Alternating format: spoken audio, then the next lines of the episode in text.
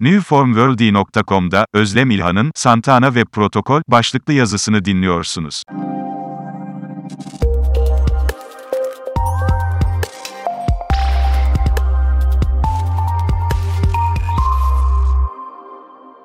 Maalesef 72 yaşında kaybettiğimiz dünyaca ünlü Meksikalı gitar virtüözü, Carlos Santana, 1989 yılındaki İstanbul'a, konser vermeye gelir.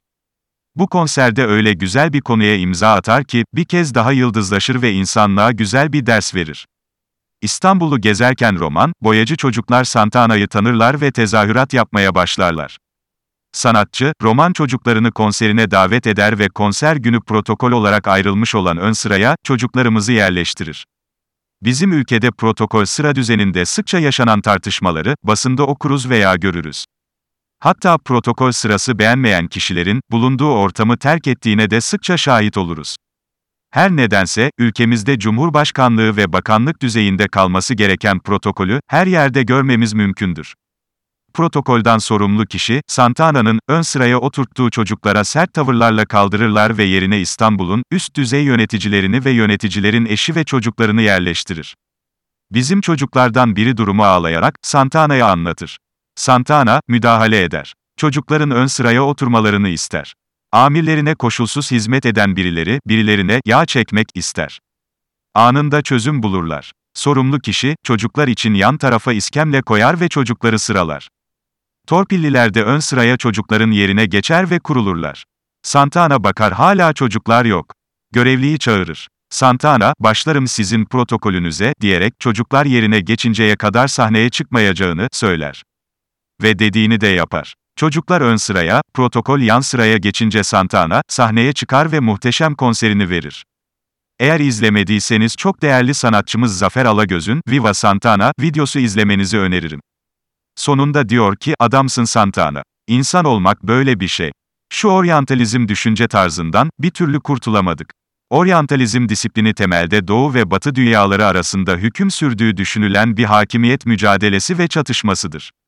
Oryantalizmin temelini oluşturan ötekileştirme söylemi ve pratiği teorik olarak incelendiğinde, sosyolojik olarak ötekileştirme işlevini taşır. Kitap fuarına davetliyim. Davetlisi olduğum arkadaşımızın söyleyişini dinlemek için, değerli sinema sanatçımız arkadaşım, Mine Sole ile birlikte ön sıraya oturduk. Yaz günü ve hava oldukça sıcak. Ön sıralar bomboştu. Arka sıralarda da 15 kişi ya var, ya yok.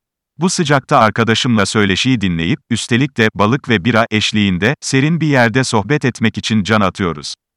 Bir genç geldi. Ön sıraya oturamazsınız. Burası protokol, dedi. Mine Soley, nazik üslubuyla, gerekeni söyledi.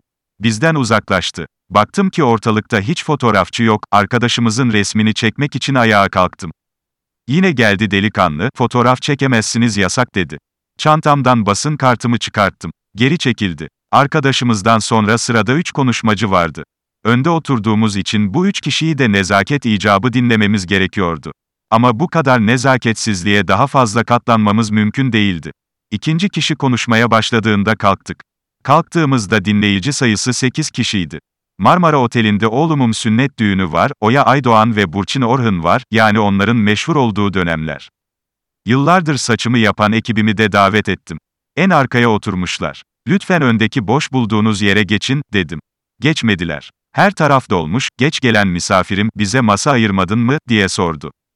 Makamından dolayı, kendisine özel yer ayrılacağını düşünmüş. Ben, buradakilerin hepsi birbirinden farksız, özel misafirlerim, hepsi benim davetlim, dedim. Ve bir masaya kendilerini sıkıştırıp, yemek servisini sağladım. Bu ülke ne çektiyse dışlamalardan, ötekileştirmeden çekti. İnsanların birbiriyle kaynaştırılmaya ihtiyacı var, genelde bu protokol denen olay, o kadar çok abartılıyor ki, en küçük birimde bile karşınıza çıkıyor. Herkes kendi çevresinden daha üst birkaç kişi davet edip, protokol masası yaparak, kendine itibar sağlamaya çalışıyor. Özünde bir olan insanlar, birazcık dahi itibar görse arzın merkezinde kendinin olduğunu düşünüyor. Birileri tarafından her seferinde bu tür tepkilerle karşı karşıya gelen kesim ise, zamanla kaderine razı olmaya başlıyor. Tıpkı kuaförüm gibi. Santana gibi sanatçılara büyük yıldız demeden önce, adamsın, diyoruz. Kendi varlıklarını onurlandırıp, bilinçli pırıl pırıl zekalarıyla, güce tapan kişilerle verdiğiniz mücadele için boyacı çocuklar, sizler de, benim gözümde, A, D, A, M, S, I, N, I, Z, O, S, H, O, farklılık, farklı yaklaşımlar, farklı fikirler olduğu için hayat zengindir. Hiç kimse üstün değildir, hiç kimse aşağıda değildir. İnsanlar sıradan farklıdır, der. Evet, bütün makamlar gelip geçicidir. Hiç kimse aşağıda veya yukarıda değildir. Farklı olun, sorgulayın, farklı düşünün, farklı düşünmeyi öğrenin, kimseyi kendinizden aşağıda görmeyin. Ama kimse de kendinizden yukarıda görmeyiniz. Diyor, Özlem İlhan News from Worldy.com'daki köşesinde.